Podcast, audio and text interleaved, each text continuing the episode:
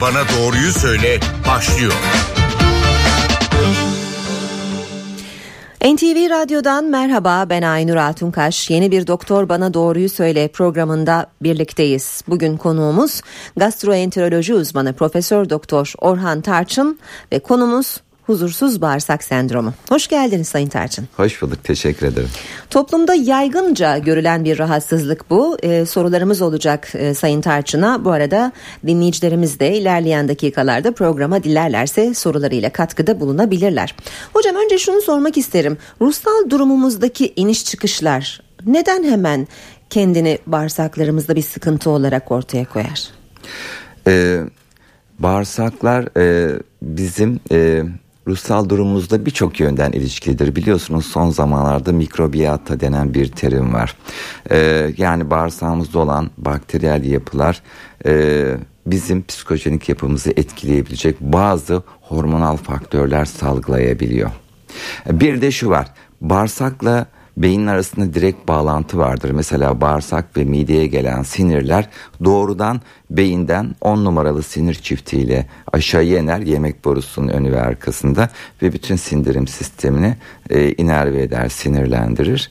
E, şimdi e, tabii şu var bizim huzursuzluk bağırsak sendromu dediğimiz bu hastalıkta aslında altta yatan organik bir sebep yoktur. Yani artta yatan bir iltihabi durum yoktur, tümöral bir hastalık yoktur ama kişide karın ağrısı vardır. Yine kişide karında şişkinlik vardır ve dışkılama alışkanlığında bozukluk hı hı. vardır. Şimdi bunu nasıl açabiliriz? Yani sürekli kabızlık, ishal ya da değişken bir durum mu? Tabii. Şimdi şu var. E, bu hastalarımızda e, sadece kabızlı olan kişilere huzursuz bağırsak sendromu diyemeyiz veya e, sadece ishali olanları. Bunun bazı kriterleri var. Hastada en azından 6 aydır karın ağrısının olması lazım, şişkinliğin olması lazım ve dışkılama formunda değişiklikler yani ishal veya kabızlık olması lazım ama bu 6 ayın en az 3 ayında her ay en az 3 gün olması lazım. Yani aslında bu hastalığın kronik bir hastalık olması lazım. Karnım ağrıdı karnında şişkinlik var bir de kabız oldum. Bu huzursuz bağırsak sendromu değildir.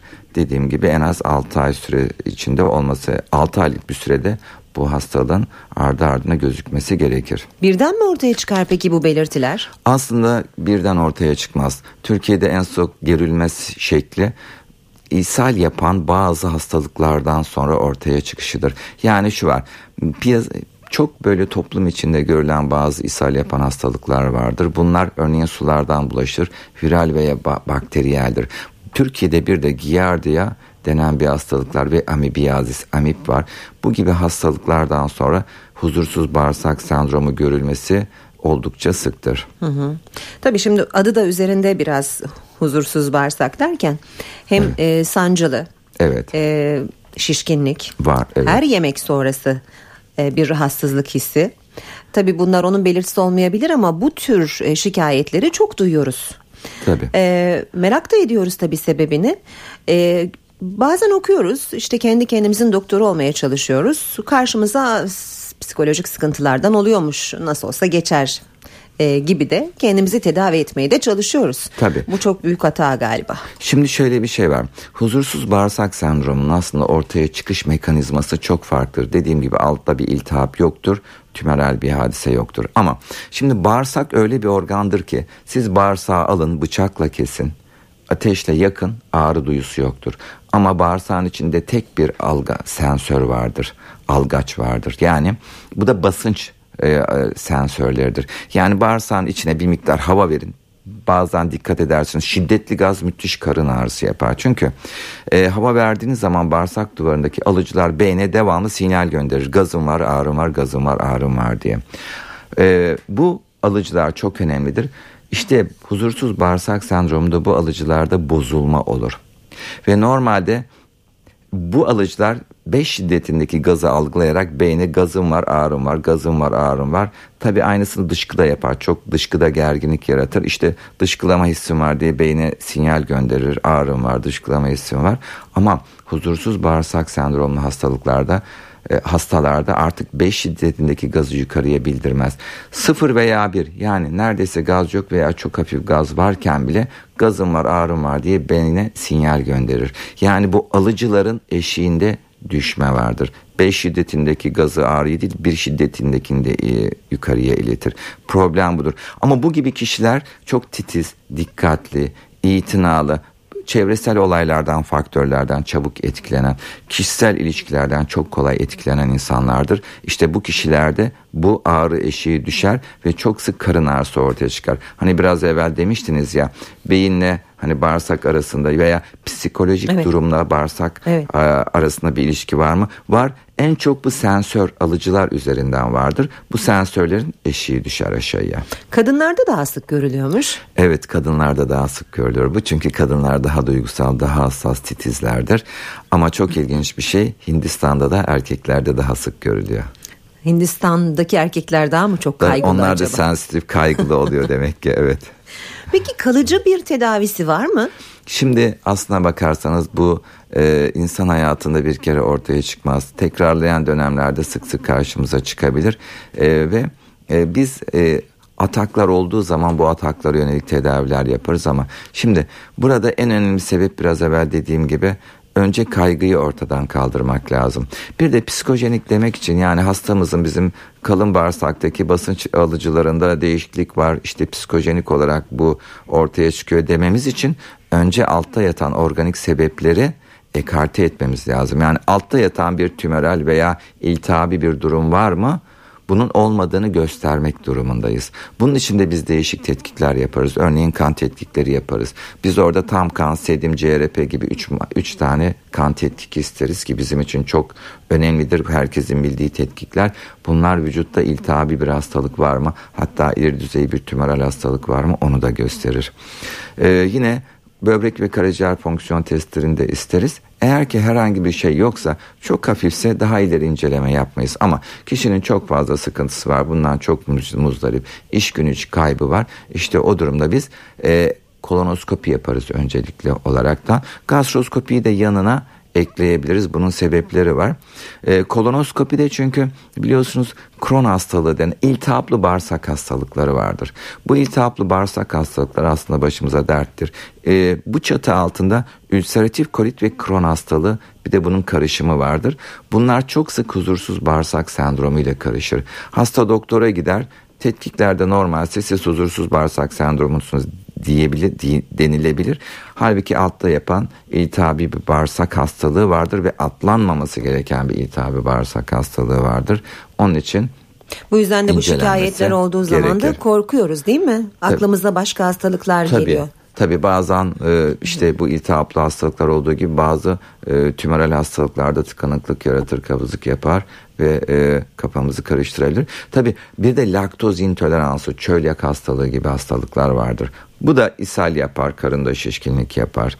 Ee, bu durumda biz bu hastalıkları da ekarte etmeliyiz. Kan testlerinin arasında bunu ekleriz ama aynı zamanda ağızdan girip endoskopi yaparız. Hatta çölyak hastalığı için ileri düzey endoskopi denen bir yöntemimiz var. 12 parmak bağırsağına girdiğimiz zaman oradaki parmaksı çıkıntıları e, çok rahat gösteren endoskoplar var. Bunlar zaten size doğrudan çölyak hastalığını gösterebiliyor. Bir de yamalı olduğu için doğru yerden biyopsi almanız nereden almanız gerektiğini Hı-hı. gösteriyor. Bu yöntemleri biz kullanırız ve eğer ki hiçbir şey yok ise hastamızda organik bir şey bulamaz isek o zaman biz hastamızda huzursuz bağırsak sendromu olduğunu düşünürüz ve kendisine açıklarız.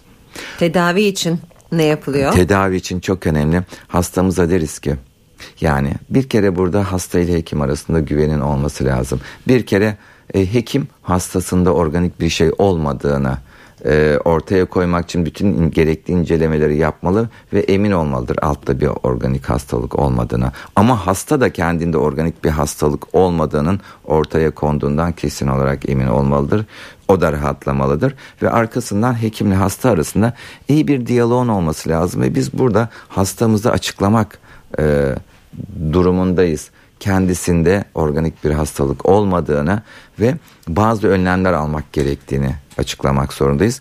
Bunlardan bir tanesi örneğin e, kendilerini rahatlatacak olan bazı önlemler alması gerektiğini, örneğin kaygı endişesi varsa o kaygılardan uzaklaşması gerektiğini ortaya koymamız gerekir. Bu kaygılar işten kaynaklanabilir, eşten kaynaklanabilir, çevresel ortamlardan kaynaklanabilir. E, bunların düzeltilmesi lazım.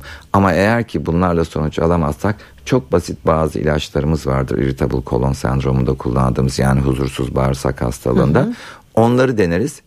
Eğer ki bundan fayda görmez isek biz işte o zaman antidepresan dediğimiz depresyon giderici, kaygıyı giderici, sıkıntıyı giderici bazı ilaçlarımız vardır onu veririz. Ama e, tabi hastalarımız bundan endişe e, duymamalıdır. Bunlar basit ilaçlardır. Şimdi biz bunu huzursuz bağırsak sendromunun tıp fakültesinde de anlatırız ve orada aslında huzursuz bağırsak sendromunda gerçekten %30 oranında depresyon vardır. Ama Hani siz niye yüzde yüzüne antidepresan veriyorsunuz diye öğrencilerimiz bize çok sık sorarlar. Gerçekten olay bu. Yani yüzde otuzunda depresyon var ama hepsine e, antidepresan ilaç veriyoruz. Bunun sebebi Neden? de şu. Biraz evvel bahsetmiştik ki alıcılar, sensörler vardır, algaçlar evet, var bağırsakta. Evet. Amacımız bunları küntleştirmek yani körleştirmek. Hmm. Eskisi gibi 5 seviyesindeki gazı algılaması öyle 0 veya 1 seviyesinde hemen hiç olmayan gazı o algılayıp da tabii yani. beyne sinyal göndermemesi. Bu amaçla biz antidepresanları veririz. Ee, ve kullanırken de e, hastalara çok eskisi gibi değildir. Çok az yan etkileri vardır. E, rahat olmalarını, endişe etmemelerini söyleriz. Bir de e, yaşam şekillerini değiştirmelerini söyleriz. Kendilerine vakit ayırmalarını söyleriz. Örneğin deriz, deriz ki haftada üç gün ikişer saat kendinize vakit ayırın. İsterseniz deniz kenarında gezin, isterseniz kitap okuyun, isterseniz park bahçelere gidin isterseniz arkadaşlarınızla beraber olun isterseniz sinemaya gidin ama kendinizi önemseyin. Çünkü biz bu gibi hastalarımıza dediğimiz zaman siz kendiniz için ne yapıyorsunuz? Başkası için ne yapıyorsunuz? Beyaz bir sayfa alın, ortadan ikiye bölün. Sol tarafa kendiniz için ne yapıyorsunuz? Onu yazın. Sağ tarafa başkaları için ne yaptınız yazın deriz. Ve çok ilginç bu kişilerde sol tarafta kendileri için yaptıkları şeyler genelde şu oluyor. Erkekler için kalktım, yüzümü yıkadım, tıraşımı oldum, işte kravatımı bağladım, işime gittim tarzında şeyler. Halbuki... E, başkaları için yaptık. Kastettiğimiz bu değil. Kendisini mutlu etmek, rahatlatmak için neler yaptıkları aslında bu konuda hemen hemen hiçbir şey yok. Ama başkaları için yaptıklarını sıralarsanız sağ taraf dolmuştur. Tabii, Çok fazla tabii. dolmuştur. Yani bu gibi kişiler aynı zamanda düşünceli ve verici kişilerdir genel olarak. Ee, dinleyicilerimiz için telefon numaramızı verelim. 0212 335 47 20 335 47 20 bugün huzursuz bağırsak sendromunu konuşuyoruz. Profesör Doktor Orhan Tarçın'la birlikte. Beslenmenin önemi büyük tabi evet. ee, hiç kuşkusuz bazı gıdaları daha az tüketmek hatta bazılarını hiç tüketmemek gerekiyor. Evet. bu konuda bize aydınlatır mısınız? Şimdi huzursuz bağırsak sendromunda e, biz hastanın e, aldığı gıdaları veya yemesini düzenlemek isteriz. Bu hastalarımızdan bazıları çok düzensiz beslenirler. Devamlı fast foodla beslenirler. Öğün atlarlar. Örneğin öğlen yemeği yemez, akşam yerler. Sabah kahvaltısını bir e, işte kahveyle geçiştirirler. Evet. Veya poğaça yerler. Biz deriz ki bir beslenme alışkanlıklarını düzeltin. Bunun %45-55 karbonhidrat olacak, %25-30'u protein, 15-20'si yağ olacak ve açıklarız. Lif miktarını arttırın. Yani hı hı. bitkisel gıdaları arttırmak zorundasınız deriz biz. Ee, örneğin hamburgerin içinde et vardır ve aynı zamanda hamburgerin ekmeği vardır. Bu düzensiz beslenme. Yeterli lif miktarını almazsak kabızlık olur. Şimdi lif demek erimeyen, suda erimeyen bitkisel lifler vardır. Örneğin ıspanakta vardır, pırasada vardır, enginarda Lahanada. vardır. Lahanada da vardır ve çok güzeldir. Ama tabii baklagillerde de vardır. Baklagillerde biraz eriyebilen lifler de vardır ama şimdi bu lifin özelliği şudur. Siz küçücük bir parça lif aldığınız zaman o lif bağırsağa geldiği zaman içine su çeker ve kocaman bir kütle oluşturur. Bağırsakta der ki o içimde gayta var, dışkı var. Bunu ilerletmeliyim ve hareketlenerekten ilerletici hareketlerini başlatır ve ilerletir. Bu çok önemli. Ama tersini yaparsanız siz sabah bir poğaça yerseniz ki po poğaçaların biliyorsunuz yüzde kırkı da yağdır evet. ve şu anda piyasada kullanılanların yüzde 98'i de aslında e, bitkisel margarin yağlar. içeren yağlardır. Onları pek sevmeyiz biliyorsunuz. Evet. E, şimdi e, böyle maydanozlu, reçelli, peynirli, zeytinli kahvaltıların yapılması lazım. E, bir de gıda intoleransı vardır tabii beslenme alışkanlıklarını biz düzenleyeceğiz ama gıda intoleransı yani kendilerine bu huzursuz bağırsak sendromu olanların bir kısmında biz alerji testi yaparız ama piyasada satılan o kadar alerji testleri var ki kandan bir bakarsınız şu kadar maddeye alerjiksiniz halbuki hayatta bir kere ağzına koymamıştır. O testlerin çoğu özel bir emin globulin G kaynaklıdır.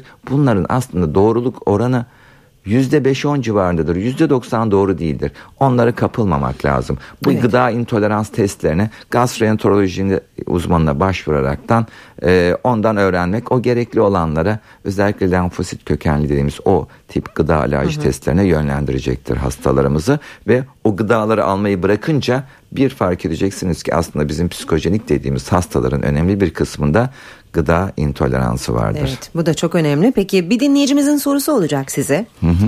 Merhaba kolay gelsin. Teşekkür ederim.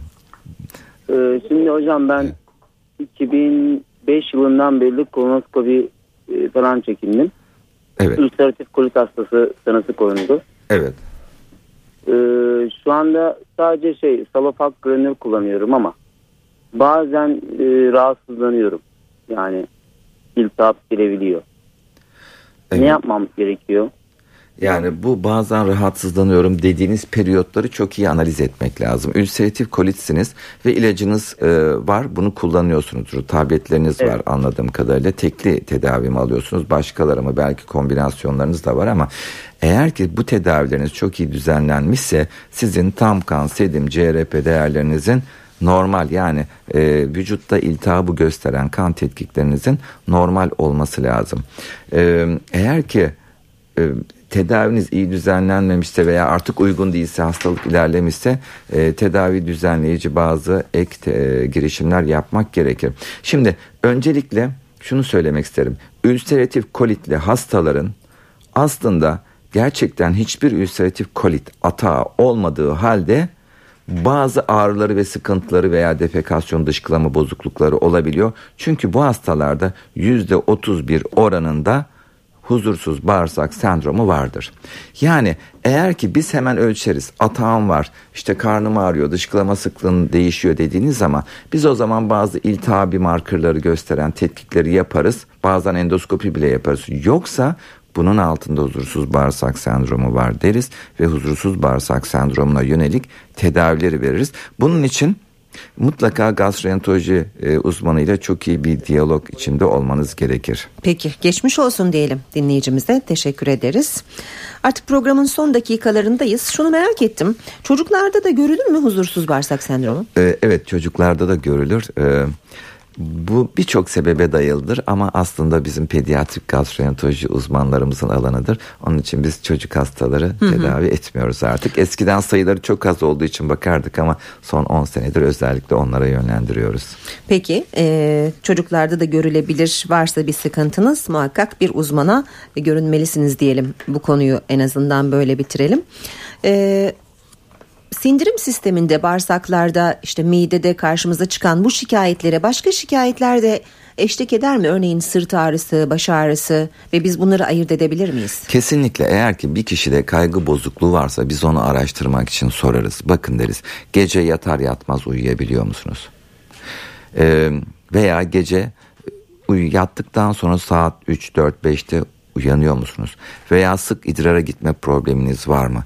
Veya sebebi bilinmeyen sırt ağrılarınız var mı? Veya başka bölgelerde ağrınız var mı?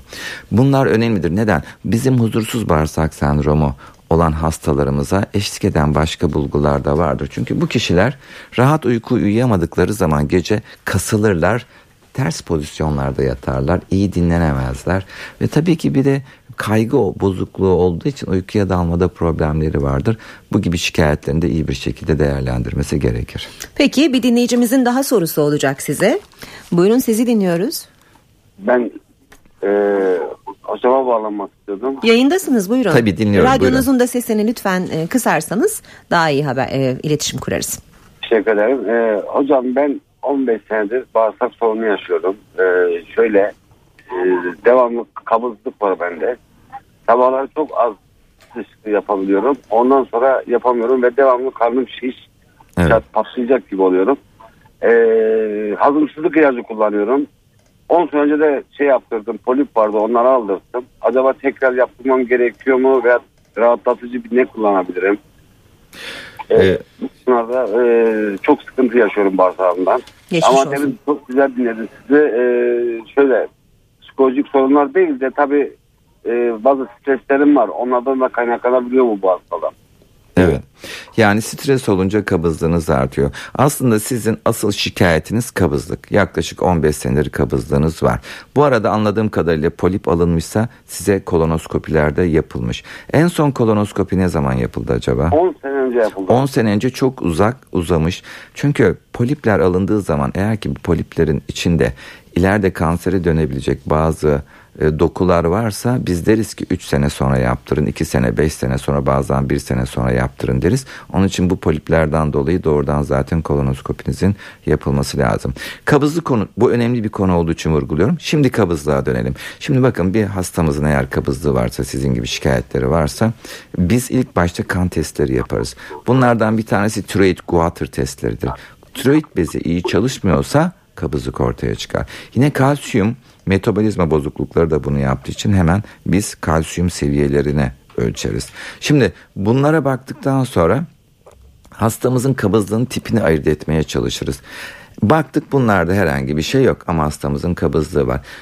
Kabızlık tek bir tip değil birkaç tiptir. Mesela bir tanesi bağırsağın kabız dışkıyı yavaş taşımasıdır. Yavaş taşıma şeklinde olan, yavaş transit şeklinde olan kabızlık deriz bu bu tipe ama çok önemli bir problem var. Buna biz değişik ilaçlarla tedavi edebiliyoruz. İşte dışkı kıvamını arttırıcı bazı yüksek fiberli lifli diyetler de verebiliyoruz ama bizim başımızın belası olan başka bir şey var. Kalın bağırsağın son kısmında bir açı vardır. Hasta ıkındığı zaman o açı düzleşir dışkı aşağıya kayar kapak açılır ve düşer. Ama bazı kişilerde bu refleks bozulmuştur. Yani defekasyon yani tuvalete çıkmanın sinerjistik dediğimiz refleksleri bozulmuştur. Hastanın ıkındığı zaman o kapağı hafifçe açılır aşağıya hafifçe bir parça iki parça zar zor düşer. Bu sefer hani keçi pisliği gibi parça parça e, dışkılama olur. İşte bunun iyi ayırt edilmesi lazım. Eğer ki ikinci tipse kullanılan ilaçların pek faydası yok. Özel bazı cihazları kullanıyoruz biz bu durumda. Onun için en bu kadar 15 yıl sıkıntı çekmek de çok uzun. Bunca zamandır probleminiz var.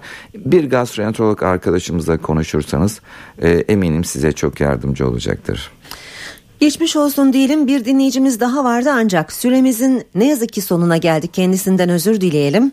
E, hocam size de çok teşekkür ederiz. Rica ederim. E, bizi aydınlattınız. E, huzursuz bağırsak sendromunu konuştuk bugün Profesör Doktor Orhan Tarçın'la. Bir başka programda yeniden buluşmak üzere sizlere veda ediyoruz.